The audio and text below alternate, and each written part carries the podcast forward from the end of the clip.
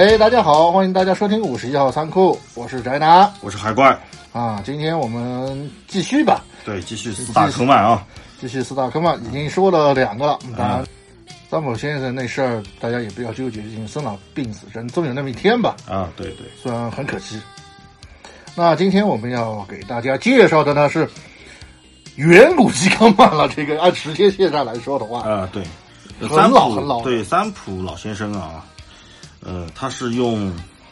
呃实际行动啊证明了这个什么叫做呃有生之年有生之年啊。但是这哥们儿，今天我们聊的这哥们儿，他从他从他第一本呃第一本啊，对，就是画这个漫画那天起，他就已经说明了，这必须是得坑的，这一定会坑啊！你们就慢慢看就完了啊，就 这感觉哎，但是的话，这部漫画可以说是个粉丝铁杆粉丝很多。啊，对，呃，给大家这部说这样说吧，它虽然坑，但是它神，也就是我们为什么要说它的一个原因嘛。它神是神在什么地方？就大家那个都知道嘛，就是玩模型的，那个特别是机器人模型的，啊，这玩胶的啊，都都了解嘛。像什么高达呀，那个铁铁呃铁金刚、万能侠这些，但是的话，就是这些作品的话，他们胶卖的好，是因为他们有大量的动画、漫画，还有什么小说、电影等等一系列的这些东西来支撑着他们，啊，对，就曝光量够嘛，曝光量够。但是我们今天聊的这部作品吧，它一共就只出了十五本漫画。一部 OVI，当然那个一二年那部 OVI 我们不算，我在我们这些五星粉眼中那个已经被开除了，那个不算。他就靠这一打这么点资源，他的胶卖的跟高达可以说是打个五五开吧，甚至还更贵一点。嗯高达毕竟人多势众嘛，这个啊，对，但是呢，从这个质量产品的单价上来看啊，五星的这个胶卖的绝对比高达贵太多太多了啊，这是一个商业上的奇迹，啊，对。你根本无法反制的那个一个奇迹，可以对。白膜白膜可以可以卖到一万以上，一万出头，只有五星五星能干出这种事儿来啊。然后你要找人上色的话，人家那上色那些大男孩不能包邮，只能同城。对，不敢包邮 啊，对，因为怕搞坏。呃，主要是对这个物流没有信心啊。这个没办法，这个对，因为它那个模型，整个五星的模型的话，它的细节各方面的细节做的实在是太到位了。对，所以呢，我们今天给大家介绍的是《五星物语》和它的作者永野户啊，对，那就先跟大家聊一下永野户吧。这个毕竟是他画的《五星物语》。永野户老爷子呢是一九六零年出生，到今年也是六十一岁了，所以说也是老爷子一个了。哎，和我们之前所说的那几个大拿的得喽都一样，京都府人啊，对，都是京都人啊，京城的啊，天子脚下人才辈出啊！啊，对，当然了，他他结婚了，而且运气还不错。他的妻子呢，就是声优川村万里啊，也是当时他工和他一起工作过，然后帮他配的一些动画动画角色的音，搞动画也也是很有出息的。呃，不一定啊，痞子不这么认为啊，痞子痞子没他完成了痞子没有完成的事儿啊。永野富先生呢，他的其实他的家庭很普通，不像什么有的业却是却又不用他继承的那种画漫画的富二代那种，也没有什么哎呀，从小就立志要成为一个画漫画的人，然后到处去冒险的那种探险家。他呢，其实和我们普通人一样，就是年轻的时候的话，就是可能学习啊、玩啊等等，没有什么太过出彩的地方，以至于他二十岁才考入拓殖大学时装设计系。那确实学习不好啊，考大学应该是十八岁的事儿啊。啊，我们这边十八岁，可能那边上学上的晚也不一定吧。这个，当然也有可能是，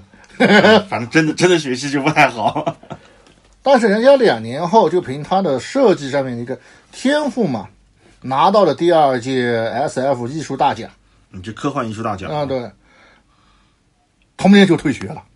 嗯，也就是说，实际上别人二十二岁毕业啊，他二十二岁退学啊。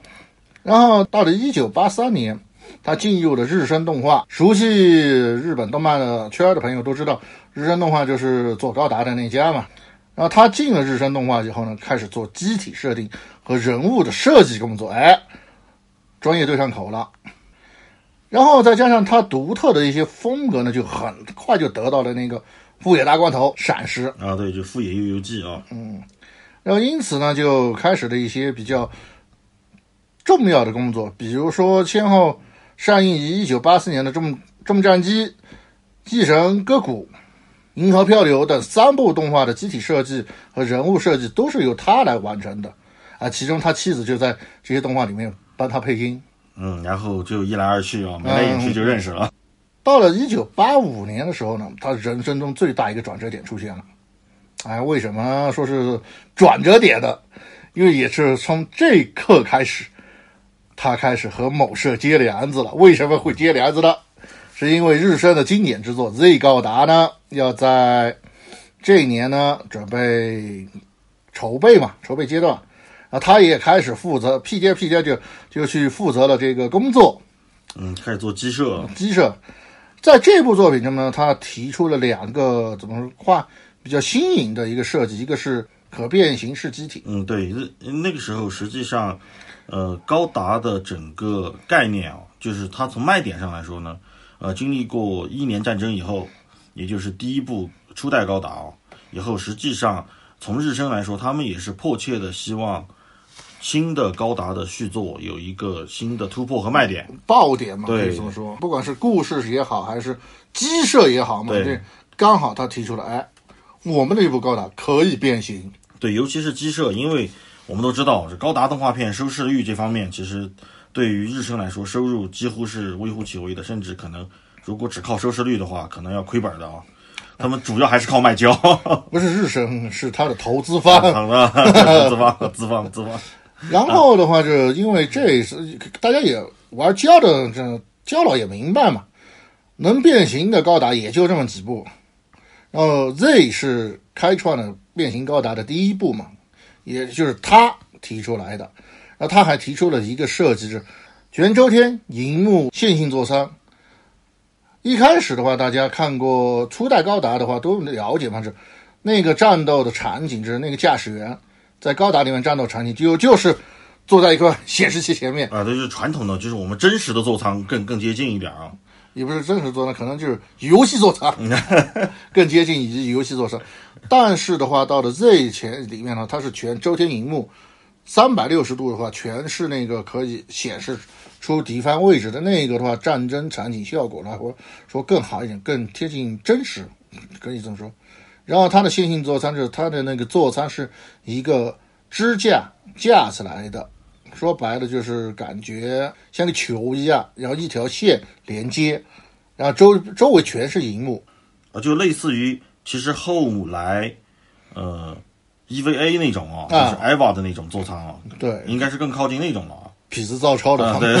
痞子照抄的。同时呢，他在这个里面呢，他设计出了是。三部比较经典的机体，第一部呢就是我们的 AMX 零零四卡比尼啊，对，卡比尼是他设计的啊。然后呢，RX 杠幺三九汉布拉比，就是那个王牌杂兵机，长得像章鱼一样的啊，对。以及我们这些玩胶的，特别是高达系的胶佬都很喜欢的一台机器，MSN 零零。一百百事啊，对百事啊，百事金闪闪啊，金光闪闪的百事啊。哎，其中最有意思的是什么事呢？就是也是他结梁子比较大的一个设置。这台百事高达一开始是给主角卡尼奥开的机体啊，对，本来应该是主角机啊，但是呢，B 社叫停了。嗯，为什么 B 社叫停？B 社认为啊，这台金闪闪的机体和那个主角他们这种反抗军的气质完全不匹配，然后就把它叫停。原本是要被把它给毙了的，但是呢，富野大光头他们顶住压力，然后就把这台机器 挪给了那个鸭子来开，这夏亚来开，夏亚来开啊。然后搞笑的事儿就来了，他们就把永野富给虚拟到的这个，就是虚拟的一个艺名，就是永野 M 博士，加入到了这个动画里面，然后最后又用一个比较诙谐的手法呢，说明啊，这台机器为什么会被 鸭子开走的，就把这段过程呢改变成一个剧情。当然，这也可以明显的看出，其实大光头、富野大光头他们和 B 社嘛也不对付。也对，富野大光头其实和 B 社不对付已经很久了。因为富野悠悠记呢，他的创作理念还是希望用作品去做一些人性的探讨，呃，就是也就是他总是想往文艺那个方向去，那对，而不是去靠，专专心的卖胶。对，而不是专心卖胶，所以才有了后面的那个微高达那个事件嘛。微高达腰斩 事呃，件，对，但是呢，其实后面后来的微高达腰斩事件，其实只是呃整个一系列事情的一个结局，可以这么说啊。引爆点吧，对引爆点就是实在受不了他了，毕设。但是《富野悠游记》其实从一开始，哪怕他拍这个始祖高达的时候，就是 RX 七八是第一部高达的时候，呃，我们也可以看到，呃，他其实对于战争的反思以及人性的探讨是始终贯穿在他的作品里面的啊。大家有兴趣的话，可以去看一下，就是真的去可以看一下那个，只但你能忍受那种画面，啊，对，现在比较难接受啊。他的那些对于战争的一些描写的话，的确很入木三分吧。联邦军他不一定都是好人，也有那个吃拿卡要的那种，啊，对，嗯，兵痞。然后的话，相反，像我们所说的吉翁这边的话，他也有能把治呃他的那个营地治理的整整齐齐、干干净净的。所以说，可以这么说是，他是其实是两个阵营之间的一个针针对利益的一个冲突。对他并不是说简单的有一个什么邪恶的坏人啊，哎征服世界之类对，的，他不是所谓的 那样正义和邪恶的斗争，他说白了就是利益。对，只不过是两个集团之间的一个利益斗争啊。所以这方面的话，我们的永野 M 博士呢，就和那个大光头啊很搭调，就是它的设计方面的话很搭调。然后呢，后面的话呢，我们的这大光头呢又有力挺永野富呢做了最高达的机体设计。结果这一次的 B 社直接出手，你的机体设计的话太复杂了，老子不用。不好出胶，开模不好开，成本成本控制不下来，成本控制不下来，真的这个好，然后就把它毙了。然后 Z 高达呢是由小林诚及名贵美家，然后他们两个接手完成了 Z 高达所有的机体设计。这个时候呢，说白了，我们的尤米夫呢，其实也开始窝火了嘛。那个，毕竟我好心好意，我老板让我开来做事儿，你们这些投资方一身铜臭味的，就来那个把我的不搞给毙了。你们算什么？你们不懂艺术。嗯，设计师其实都这样，啊，真的，设计师都这样。如果打过交道就知道，总觉得投资方都都是都是二货，真的。然后到了一九八六年，他参与了逆袭的夏亚的机体设计。已知呢，他为本作设计的 MS 是 HIS，这是我们的 High S 高达八八十八号和绿色的夜莺，夜莺是绿色的，那个是夏亚的座机嘛。夏夏绝对不会开那个颜色，虽然虽然和他的人设比较相符，你说的很好，所以所以被逼是毙 了嘛。现在流传的夜莺和 HI New 高达呢是出源于为小说设计的，而不是说是为动画设计的。啊，就是对，动画片里没有出现过这两部机体啊，对，没有出现过。因为动画片里面出现的只有没有高达和这个沙扎比啊。嗯，对，它它是海牛高达嘛，没有海牛。接二连三看见自己的那个设计又又又又又又又被毙的那个永野夫呢，最终也开始怒了嘛。说白了就是文人嘛，总有一些气节。他直接辞职啊，老子不干了。然后他好吧，这他辞完职以后呢，他加入到他自己组建的新公司 VS Pass，然后呢做了副社长，他还不是社长，他只做副社长。啊，就自己开了公司，但是他只做副的，不干正的啊。啊，对，这时个时候他的心内心呢，我们估计吧，就用我们挖资料挖到这儿，我估计他这个时候呢，更像《英雄本色》里小马哥，他只需要一个机会来证明自己，而这个机会呢来了，也是一九八六年那一年，《五星物语》开始连载，其实可能从一开始他被毙稿的时候，他就要为了证明自己开始筹备这些事儿，然后呢，到了一九八六年，我又被毙了，老子就开始画漫画了。嗯呃，其实可以可以理解啊，你这么一说，其实我可以理解，因为我一直在纳闷啊，为什么这个《五星物语》里面的这个主角天照开一台机体啊，也是金光闪闪的，是吧？呃，估计估计那那口气，黄金电磁骑士吧？对啊，估对，因为估计那口气就从最高达那块就憋到现在了，他就一直想让主角机就开一个，我就是想让主角机开个一个金光闪闪。然后呢，万恶的逼社呢，到了后面那个 C 的上面呢，也无耻的把那个拂晓高达呢也涂成了金光闪闪。闪闪啊，然是吧？后你不是说说那个金光闪闪的不好看吗？然后到了后面啊，那个机高达 超级模式啊，也是金光闪闪。所以说呢，如果不是逼社把它给毙了的话，可能还真我们还真看不见《五星物语》这一部神作吧。这么说，但是呢，也是感感谢逼社，但是呢，我们也纠结，为什么？因为这一座这一漫画真的很坑，坑到什么地步？大我给大家说一下，这嗯，对，现在我们开始聊五星了啊，对，现在开始聊五星了，因为之前的话是他和毕社接的梁子，以及为什么会出五星这个东西，真是东西这个东西。对于我们这些喜欢五星的死忠粉来说的话呢，其实我们对于五星来说的最大的一个是优越感，可以这么说。这部漫画特别晦涩难读，它没有一个正常的叙事方式。啊，对对对，这个我在看的时候我是深有体会的，因为呢，啊，这再说句实在话啊，呃，四大坑漫唯独五星我没有入坑啊，因为因为永野户 他那个豪言壮语直接就把我劝退了啊，就是反正我这辈子是画不完了啊，我打算让我的子子孙孙一直画下去啊，你们慢慢看吧。那他儿子朋友从从事漫画业，这个真的是晦涩难读。他的没有一个正确的叙事方式，他所谓的叙事方式是先抛出一个主角，抛出一个人物，讲述这个人物他的经历、他的遭遇，然后再折回去讲和这个人物有关的一些事儿，以及可能是几千年前，或者是几千年后，他是像这样来回往返跳。对，就是他先告诉你这人已经死了啊，然后呢再告诉你他死之前干了什么惊天动地的事儿啊，对，然后再告诉你他死了之后又引发了一些什么事情。这个就是怎么说呢？特别难读难懂的东西。因为后面我查了一下资料，我们接触的两个版本呢，一个是日本的角川出版社出版的那个全日文，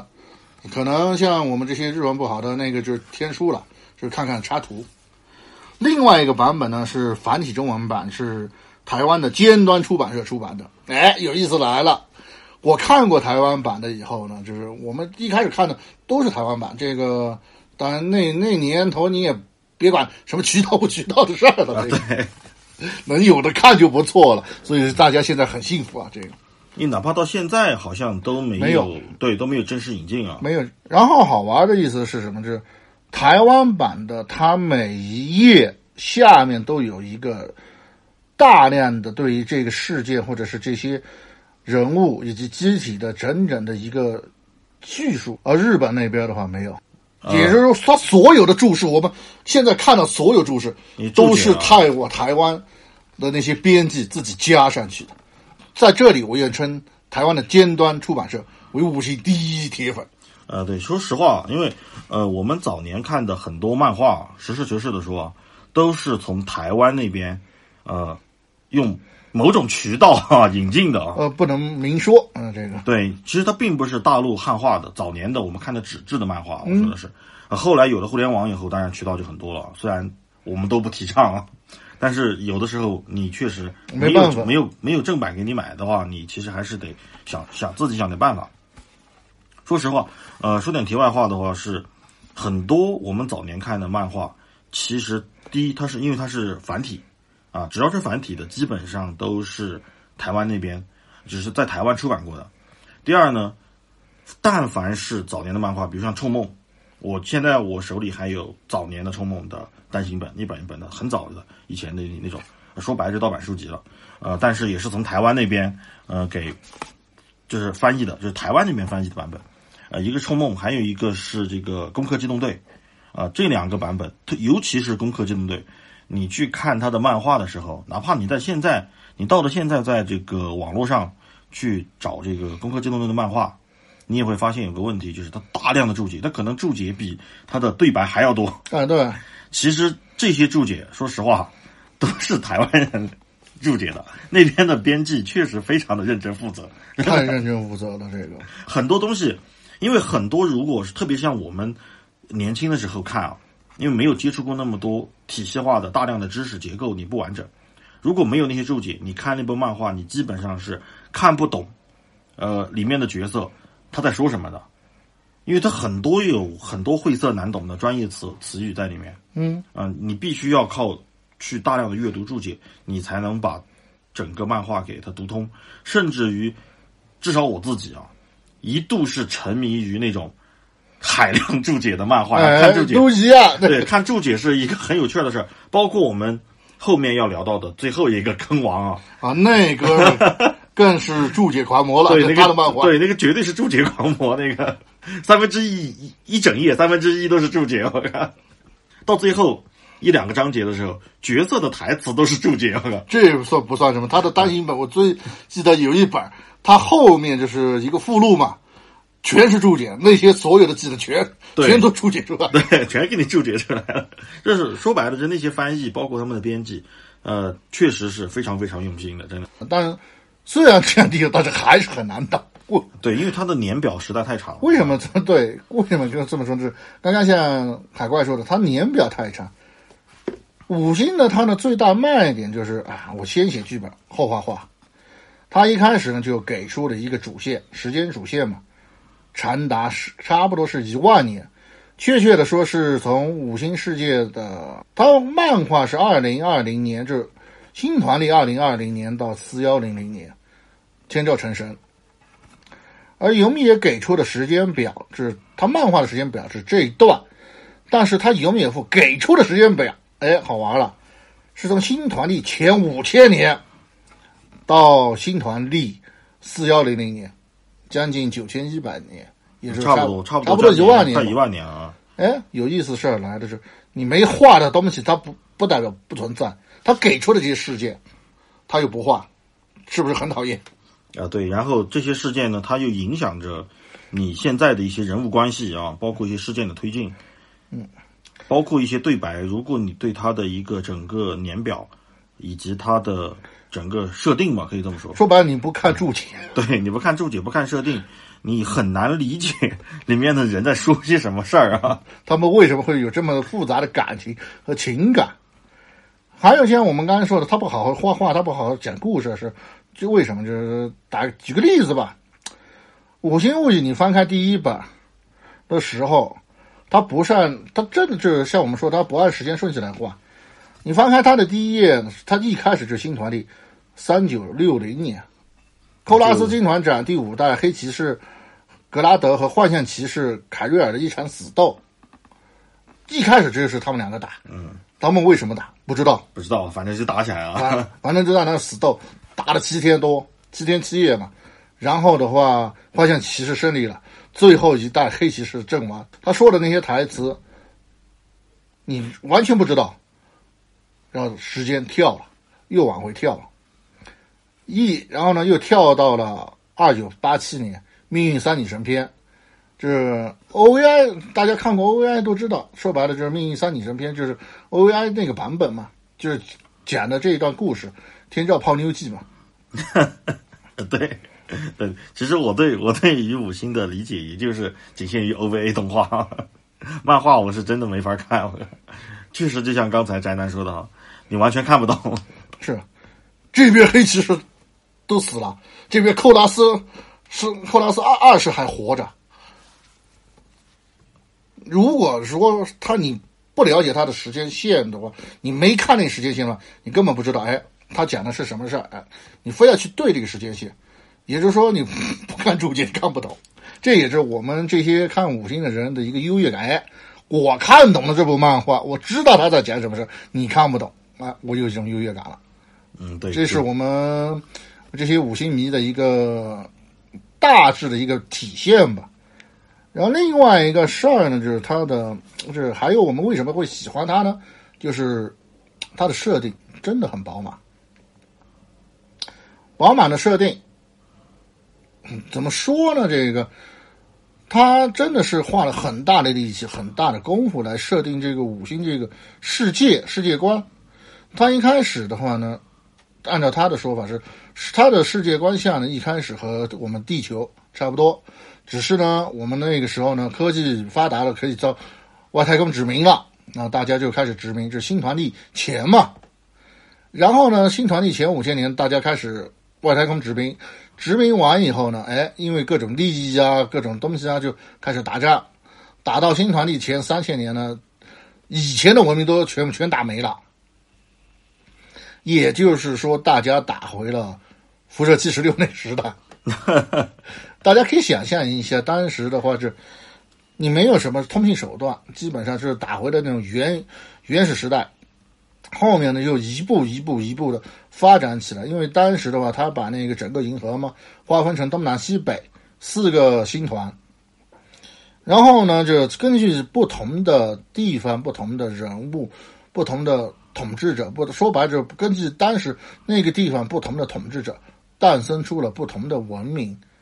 啊，我大概听明白了，也就是说，可以这么来理解啊，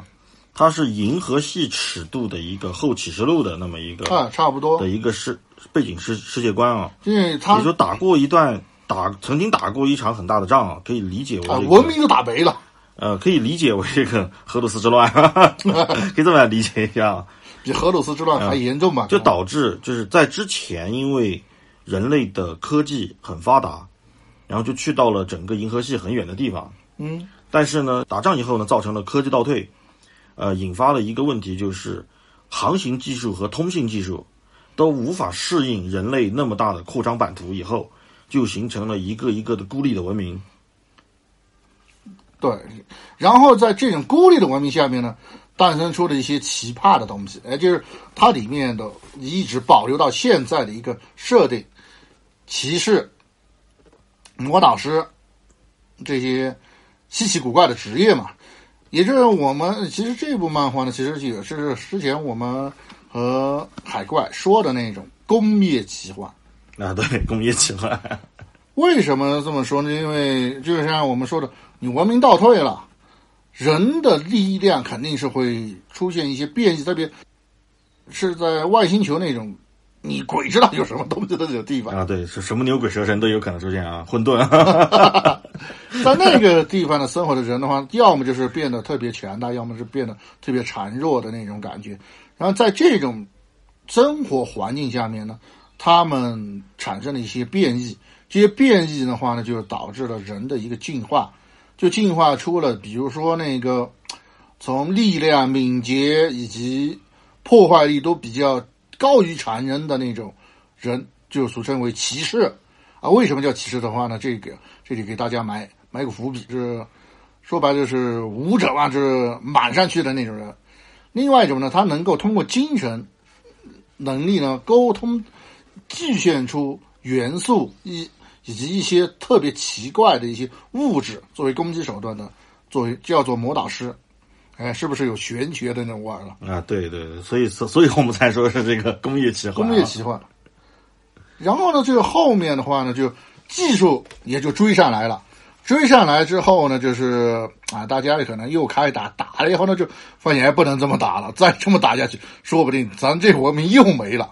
然后他们就立了个规矩啊，打是可以打。但是呢，就不能什么以破坏灭绝性的的方式来进行打，用什么打呢？用机器人打，哎，教来了，高达武斗大会 啊，差不多，那那味差不多。但是呢，有一个问题就是，这些机器人吧，你要操纵这些机器人吧，你的运算能力不够嘛。说白了就是你要控制这些机器人的他手脚。的话，你的作为一个人类来说，你运算能力不够，你智商高的那些魔导师呢，因为体质太弱了，受不了那种冲击力，你受得了这些冲击力的那些莽夫呢，智商又不够，那智力又不够啊，智力没点够，那怎么办呢？就是在这个世界观下面，他们又开发出了一种人造生、人工干涉生命体，也不能说人造的，他们是人工干涉的，叫做 Fatima。这些 Fatima 呢，就是作为一个，他们是女性的胚胎，在胚胎时期的话呢，就开始做人工干预，把他们的感情直接剔除之后呢，作为一个运算。作为一个计算器吧，是吧人体计算机啊，人啊，这是超脑人体计算器，来帮助骑士，就是那些智商不够的莽夫，来计算出我要以哪个角角度出拳，我要以哪个角度去攻击这些东西，这是通过 Fatima 来操控机器人。然后我们的马夫呢，说白了就是坐在上面下达指令，因为你换个魔导师上去，那个冲击力一下，魔导师就白。白给了，呃，说白了，其实也就是他们的工业技术上去了，但是呢，他们的 IT 领域太落后，太落后了。然后呢，就很有意思的事儿就来了，也就是这部漫画的逼格啊，这本可以说逼格上去的一个台面是什么？人工生干预的生命体，它是不是人？啊，这我们说一下啊，就是 Fatima，首先。他是，他还是个人啊，他还是人形，对他还是个人，但是在生长过程当中呢，呃，受到了人工的干预，呃，类似于美国队长那种吧，只不过他们的一个改造方向呢是在脑部方面啊，剔除情感，然后加大运算力，然后在这种情况下，我们的 Fatima 是永葆青春，可以这么说，是。到死的那一天，他们都是十八岁吧。嗯，我觉得这个就是这个就是宅男老色批想出来的东西啊，典型的，只有男人才懂男人。然后呢，就很有意思的就是呢，这在漫画里面呢，他也给了一些探讨，就是法蒂玛到底算不算人类？有的骑士呢是和我们的法蒂玛呢喜结良缘，甚至是不离不弃；有的骑士呢就是纯粹把法蒂玛当工具来用，其实也没错。它毕竟造出来就是一个工具，对吧？然后，但是我们的主角就是天照嘛，其实代表的就是我们永野夫老爷子一个看法，他是怎么看待法蒂玛？主角一开始他是很讨厌法蒂玛，他认为法蒂玛是不人道的，他一直主角一直立志于什么？我要打造一个不用法蒂玛就能够开开动的机器，但是他失败了。对，因为他没有这个 IT IT 领域发展，对他没有拜乔布斯为师。后面呢，他最后不得不和命运三女神的拉克西斯签订了契约，就是法蒂玛嘛，签订了契约，成为了法蒂玛的主人。然后呢，这个时候呢，他的心态转变以后呢，他认为法蒂玛是高于人类的超人类。就类似于变种人，是人类的进化的另一个方向而已。他的理念改变了，然后他把拉克西斯立为了自己的皇后。哎，老色批登场了，嗯。然后最好玩的事儿是什么？这个拉克西斯呢，是他朋友的女儿。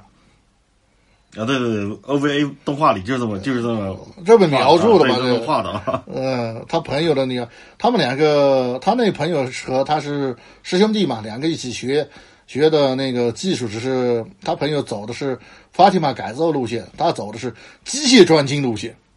然后回过头来，他把他老朋友的女儿给泡了，真不是东西。这种怪诞、华丽而又。饱满的设定呢，给大家感觉就是它，就是可能我在这儿介绍呢，可能有点干巴巴的。大家如果真的静下心去看的话，会感觉他的人物塑造极其丰满，感情线极其充沛。然后呢，再加上他的那些服装设计，哎，这里给大家插一句：为什么说是设计系的天才嘛？可以这么说。他上面的那些服装，以及他每一个人物的角色，重要一点的，他都给设计了一些文章徽章。都不要看他的脸，你看那衣服上的服饰花纹，你就知道，哎，这家伙是谁？可能说是因为他的年限跨度比较长嘛，比如黑武士这个角这个角色，他可能有一二三四五六几代嘛，几几代目这种。你看他的服饰，你就知道，哎，这这家伙是黑武士，怎么年轻了？哦，第四代。他甚至不要报出他的名号，你知道他是黑武士。这种细节的话呢，你就真的读看进去、读进去，你才只会了解到，哎，这才是他的一个作品的一个魅力，而不像说是有的流于把表面嘛那种。另外一点呢，就是它的华丽的机体，也就是我们刚刚一开场说的那个，能够和高达打个五五开，就是可能数量上面没它多，但是价格一定比它贵。它的机体呢，它抛开了一切所谓的实用性，呃，老子不和你玩什么实用性啊，实用性那边是高达的，你出门左拐找高达去。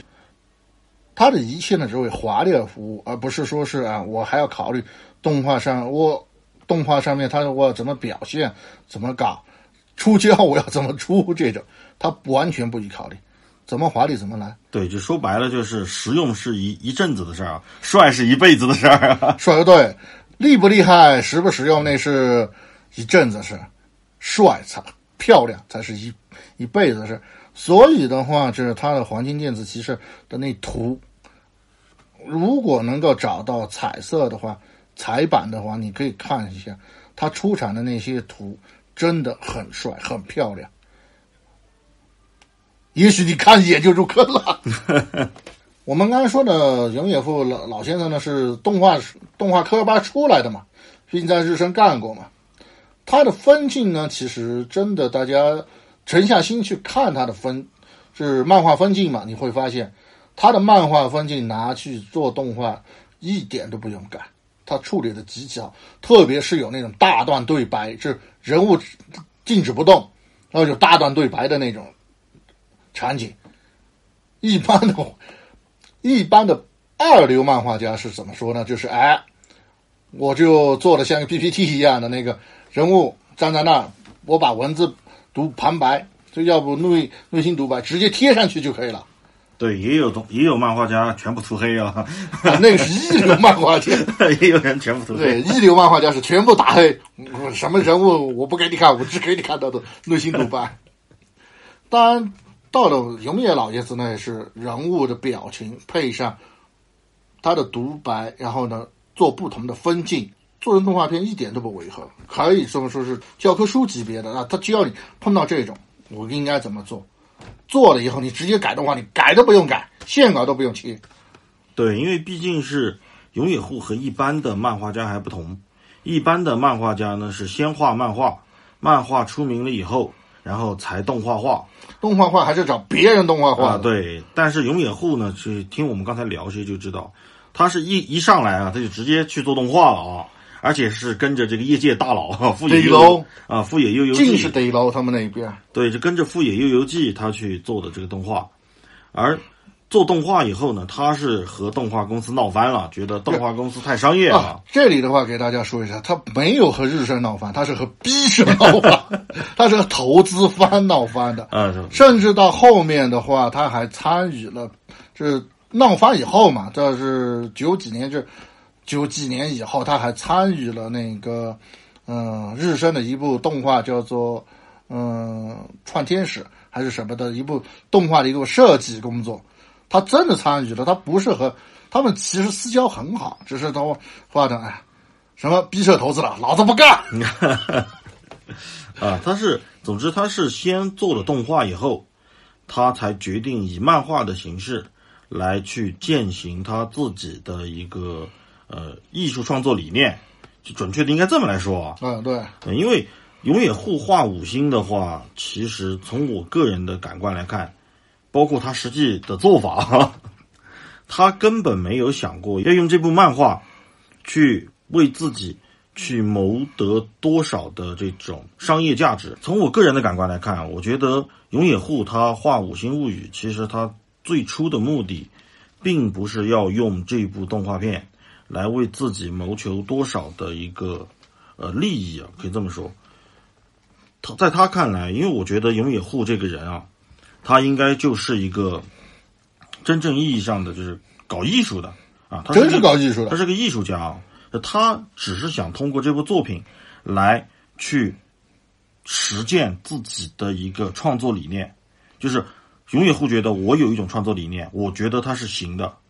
它是可以被啊、呃大众接受的，而且永远会觉得应该有人去往这个方向去探索、去发展，而不是都像高达那样，对吧？或者都像是超级机器人盖塔那样子。死气沉沉的，对他觉得应该是在这个市场里面有人去往一些呃华丽也好，你说它是华丽也好，还是说它是呃臃肿也好啊？不，这个呃仁者见仁吧对，。仁者见仁，智者见智啊。是，但是总有人就要探索这个鸡舍的方向，对吧？在这个方向去走向成熟。其实所谓的臃肿，是你在这个方向还没有走到一个足够成熟的时候，你不知道哪些东西该做加法，哪些东西该做减法。正是因为他有这种探索精神嘛，再加上我们的逼社又步步死逼，对，啊，如果当初逼社没有逼他的那些稿的话，他可能还是一个设计师。对，有可能高达就画成五星这个样了。呃，嗯，也不见得，大家可以看一下它的官网，那个上面它有给圣战士拜坦因嘛，设计了一个圣战士的一个图片，呃，是机体。那玩意儿如果真是圣战士的话，圣战士卖不出去，那也不好说，也不好说。对，也不好说啊。也不好说这个。呃，战锤的这个战锤纳垢也有人买啊，呃，不存在。我觉得这个倒是因为审美这个东西其实是呃仁者见仁，智智者见智对的呃，萝卜白菜各有所爱的。呃，就我想说的是，实际上永野户的成功是基于他在他自己的领域里面走到了极端以后，就是他完全把这个领域呃走到了一个足够成熟的阶段以后，因为他做到了这个方面的最好，所以收入也好，钱也好，这东西啊，我们说的俗一点，就是钱也好，是因为他把这个事情先做好了以后，收入只不过是做这件事情的一个附带的结果，都不是他想要的最终的结果，是附带的结果。实际上是对，因为的话，这哥们干干出最丧心病狂的一件事啊，是什么？他甚至有一次说啊，我的读者太多了，对，那些读者不是人神共愤。对，那些读者不是为了我的作品啊，他是来起哄的，怎么办？老子停刊不画了。对，当时我得到这消息啊，啊，那时候年轻气盛啊，差一点就买了飞机票就过去了。对对，因为当时，呃，永远户的原话就说是，因为虽然我不我不追五星，但这个事儿其实当时在圈内大家都知道，就是永远户觉得很多人是因为五星火了以后才来凑热闹凑。热闹的，他并不是真的认同他的设计理念。这是在第十二卷发布之后，他发布的这条消息。对，然后他的做法是，呃，我决定把五星停坑啊，停更啊，停什么时候，呃，重新开坑呢？我也不知道、啊。等大家忘了这部作品，嗯 等等大家忘了这部作品以后啊，我们再我我再接着接着画啊。然后更过分的，比这件事儿更过分的是什么呢？他重新开坑以后，他几乎把所有的鸡舍又全部重新画了一遍。全部推翻。全部推翻，对，就是又重新画了一遍新的鸡舍。也就是说，呃，像宅男这样子啊，苦苦等了那么多年，又重新看的时候，发现，哇，这什么玩意儿，对吧？这谁呀、这个，就是你看这台，就是它的机体还是同一台，他甚至没有在他的作品里面去做一个铺垫，就比如说我要更换机体啊，怎么怎么样，都不介绍，什么都不给你，老子就换了，反正就是我就换了，你爱看不看吧。就可想而知，就他的这个做事风格，绝对不是以市场为导向来做事情的，他就是在探索他自己的一个设计理念，甚至于他在停更那几年，他可能觉得，呃，之前那个东西我画腻味了啊，就是那些东西我画腻了，我不想再做那做这种东西，我想画一些新的东西，那怎么办？呃，作者啊，说那怎么办？呃，读者可能不接受，不接受就不接受嘛。关我什么事？对，反正我也没没指望他们会接受，对吧？就他就是这个理念。我我的初衷就是让人们忘掉这些东西啊，那干脆做的更彻底一点啊，连鸡舍我都给他改了。对于那些不是真正的五星死忠的，你想想看，你前面看了十二本啊，可能他一一一台机体它长那那样啊，结果翻到第十三本的时候，这什么情况？这谁啊？这 个给大家几个通俗的例子：前面十二本你看的是刘德华，后面十二本你看的是刘老根儿，对，差不多就是这个，差不，多。就完全变了。对，而这里的话就要再次感谢台湾出版社的那些他们的他们有那些注解，我这个看不懂了。呃，对，他就是他给你把机体啊全部重重新注释了一遍啊。可能出版社那些家伙也要杀人对了，估计出版社的编辑也疯了。啊！大家可以从我们刚才聊的那些就可以看出，这个尤米尔夫呢，其实他颇很有才华，对对，而而且还啊，这一点毋庸置疑啊，确实特立独行。对，然后最关键的是，他为到现在为什么会坑嘛？这哥们真的是一个天才，全才可以这么说。人家玩玩个音乐，日本滚石出版社出版社帮他出版唱片，啊，对，他还玩音乐啊，还玩乐队啊。玩个游戏啊，那个更是那个特疯狂。人家怎么说呢？我们玩游戏顶多是天梯啊，怎么怎么怎么样，要不就是最强王者，怎么怎么样那个。人家玩游戏玩到能够去做视觉设计，他挂名这是他实锤的，是给一个叫《天空战记》的游戏做了视视觉设计，然后他不记名的那些就多了，比如说《生或死》的陈佩，哎，啊，对，是他设计的。那个角色是他设计的。对，是他设计的。然后妮娜威廉姆斯就是铁拳，他有一个件皮草是他设计对，呃，其实他设计了很多，包括特尤其铁拳系列，呃，南梦宫嘛，嗯，他也很喜欢去邀请一些呃漫画界的一些大佬做一些跨界的合作。本来南梦宫就喜欢干这事儿啊，再加上正好遇上了这个 人家都不用他邀请，啊，对，他就自己去了就，好这口啊。就好这一口。甚至他在那个就是玩游戏业内嘛，就是我们说的玩家群体嘛，那个名号还真不小。甚至那些有的专门的就是游游戏公司嘛，他们会开一些就是定期开一些游戏的座谈会啊，嗯就是给玩家一些是希望玩家提供一些反馈嘛。每次可能那些座谈会开十次吧，都会请他七次，这家伙都还去。呃，就是他自己，你让他开一个这个读者见面会啊，不去啊，不不开，不开。哎，那边有个游戏座谈会，等等，马上来，马上来啊，那个一丢笔就走了。那个典型不务正业啊。真的是不务正业。那最好玩也是最伤人的，那是那一年他发布了一条消息，《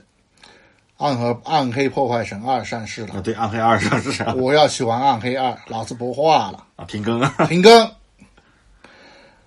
哎呀，当时啊，我们啊牙都咬碎了。呃我倒还好，因为我也在玩暗黑二啊，那个时候。但是我在看五星啊，那个，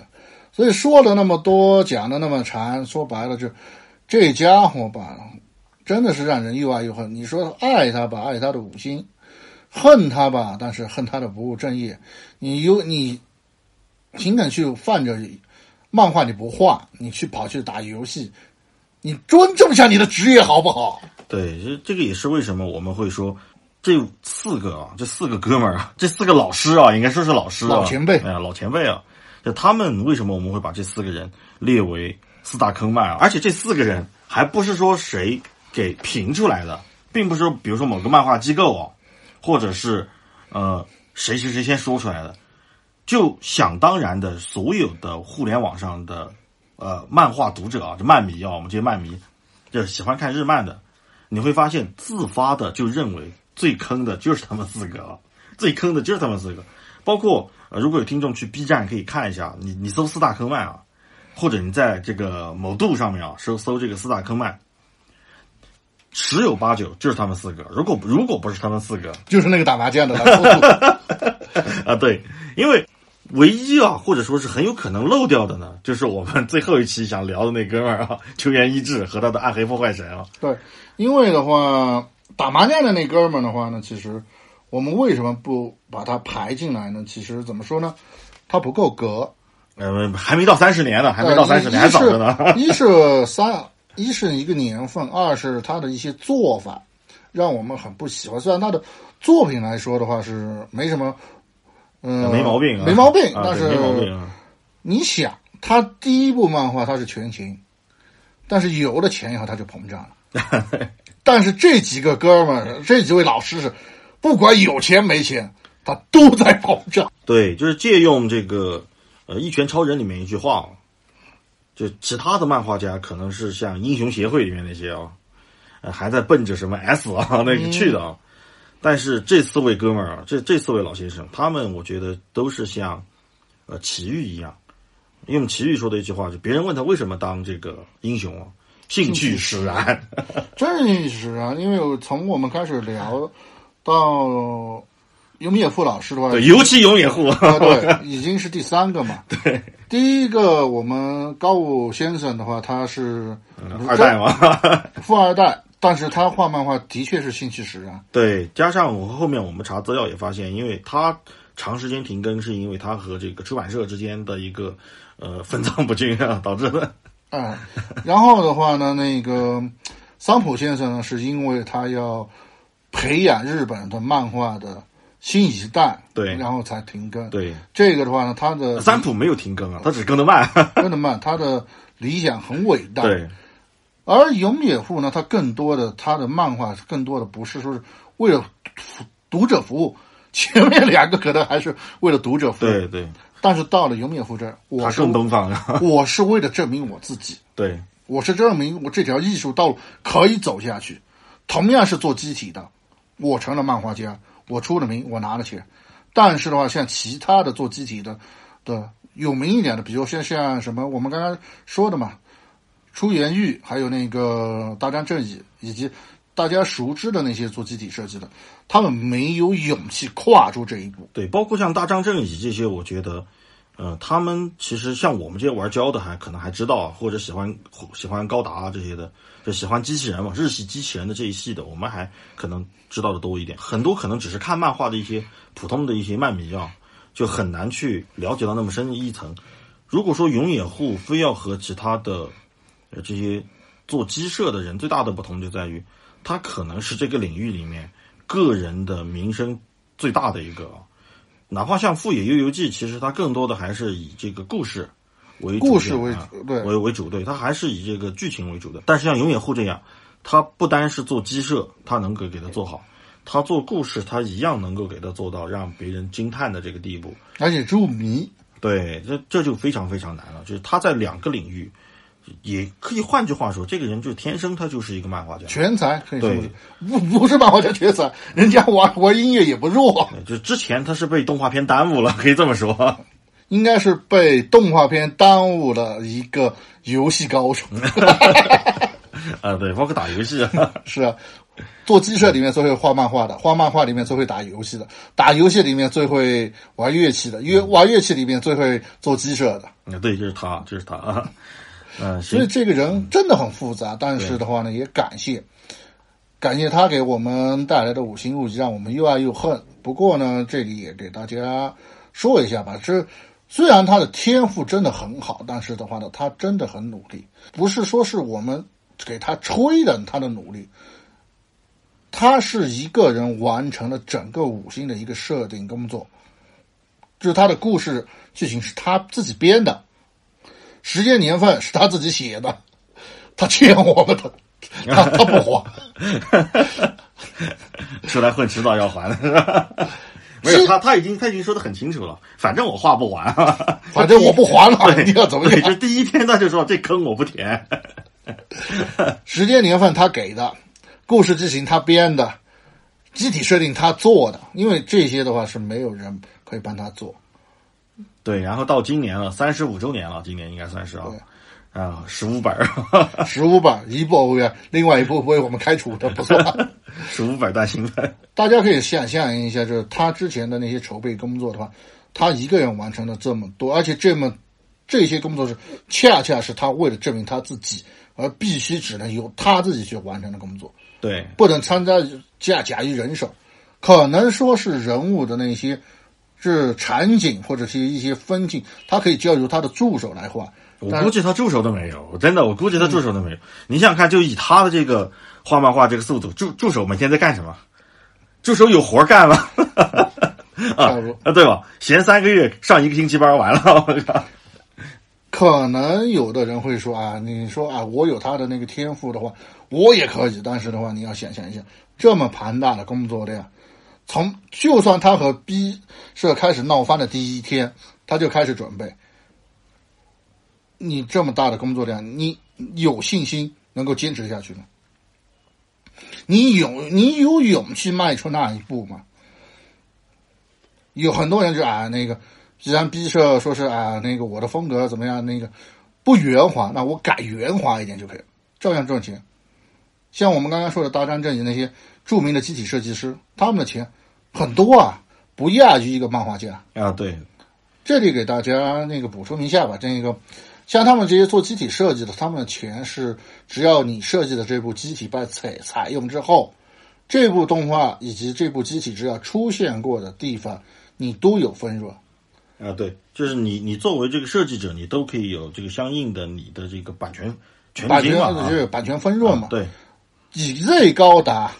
高达系列的这种，逼着每卖一个胶，你都有一定的分润，那些钱不是小数目啊。也就是他为什么他只是一个普通家庭，他能够自么浪开公司，而且还那么浪，还那么浪。其实按照说法，他的钱已经很多了，他完全没有必要去迈出这一步，但是他又有勇气迈出这一步，这是我们值得敬佩的一个地方。当然，他的才华我们可能有的人没有，呃，像我们大部分人没有他们的的那个才华，但是的话，他的毅力，大家可以想象一下，我一个人做这么多事儿，一开始不可能，这些事儿绝对不可能雇人去做，因为这些事儿就是他自己的核心，他整个故事，他整个创作的一个核心，这些是不能假以人手的，对吧？啊，对对，因为这个我自己也是也在做类似的事情啊，包括我写小说也好，然后我做一些设定也好，其实对你小说你都要首首先做一个世界观构架嘛，你的世界观构架、你的人物这些角色等于这些故事、这些恩怨情仇，只能由你自己来编。你不可能说是啊，你帮我想个故事，怎么怎么着？可能说是啊，你帮我想个情节，这两个人见面，我要让他们打起来，来怎么打？打打起来的原因我找到了，怎么打好看？这个啊可以，我参考一下别人的意见，是用中国散打还是用西方拳击？这个可以参考一下别人的意见，对吧？这个，但是最关键的一些核心，它是不能假以人手。这么大的工作量，他自己都说他花不花。那个，对，因为他首先他把这个坑埋的太大了，这我其实我第一次了解完五星以后啊，我最大的感触就是他和战锤非常非常的像，对它本来就不应该是由一个人来完成的东西，它应该是由一个团队来完成的东西。而呃，永野户呢，或者说是整个日漫啊，我们就大概聊一下，整个日漫它和欧美的一个文化创作又不同。日漫的话，它基本上都是以一个作者为核心来进行一个主线创作。嗯、作者如果是觉得这件事情应该往往哪个故事脉络去走，那么其他的整个团队，在虽然日漫它也有团队啊，那它整个团队，它的助手也好，什么也好，就往那个方向去走。而美漫的话，或者欧美，他们的创作方式是完全不同的。欧美的创作方式更接近于他们的工业体系，就是写故事的人，作家是作家，漫画的是吗？画漫画，对只负责画漫画，只负责画画，甚至于有的时候作家连分镜都给你写好了，因为他可能请的是剧作家，是这个镜头是一个近景，就这个这个分镜、这个分格、这个漫画格是一个仰视的一个某某某角色的一个近景的画面啊，或者一个特写、面部特写，就连这些他都给你写好了。漫画家你只需要照着画就完了，对白然后旁白是什么东西，你只负责就是画家只负责画面表现力和张力的这个东西。如果说是说到战锤的话，那就是另外一个更不同的东西。呃，玩战锤的都知道，他们有一个叫做黑色黑色图书馆。黑色图书馆就是一个机构，这个机构请了大量的作者，不是一个，是大量的作者，以各种春秋笔法去写战锤这个世界里面发生的各种各样的事情。这就是日本和欧美他们在做文化产业的时候一个最大的不同。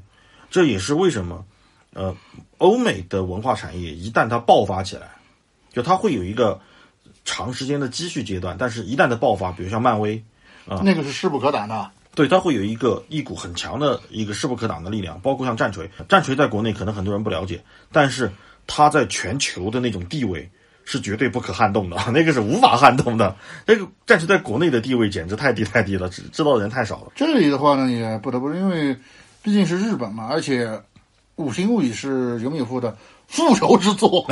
对，他不可能把这个东西交给其他人，所以讲他欠我们的太多了。但是呢，也怎么说呢？给大家也了解完了我们的尤米夫和他的《五行物语》，他神是神在什么地方？这坑这货坑是坑在什么地方？不务正业嘛。啊，而且还豪言壮语吹牛逼嘛，这个啊，他他一开始就把话先放出来了，就你爱看不看啊？你爱看不看？反正我画不完，反正我画不完。结果他妈的还看了啊！也是怎么说呢？希望更多的听众朋友呢，一起和我去看一下，真的很神，很好，很很棒。好的作品，人家作作品肯定没问题啊，作品肯定没问题。就是跟的慢一点儿嗯、对，跟的慢了一一点点。啊，一点点，单人旁的一。但嗯，好，那今天也差不多到这儿了。这个感谢大家的收听，我是宅男。我是海怪，我们下期再见。